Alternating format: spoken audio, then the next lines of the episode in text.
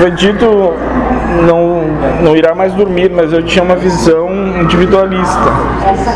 E se eu englobar ela, daí acontece isso, que é um revezamento. Não para em instante qualquer. Todo trabalho é perpétuo e contínuo, sem cessar. A percepção do ego pode pensar. A percepção do ego é o floreio da insanidade.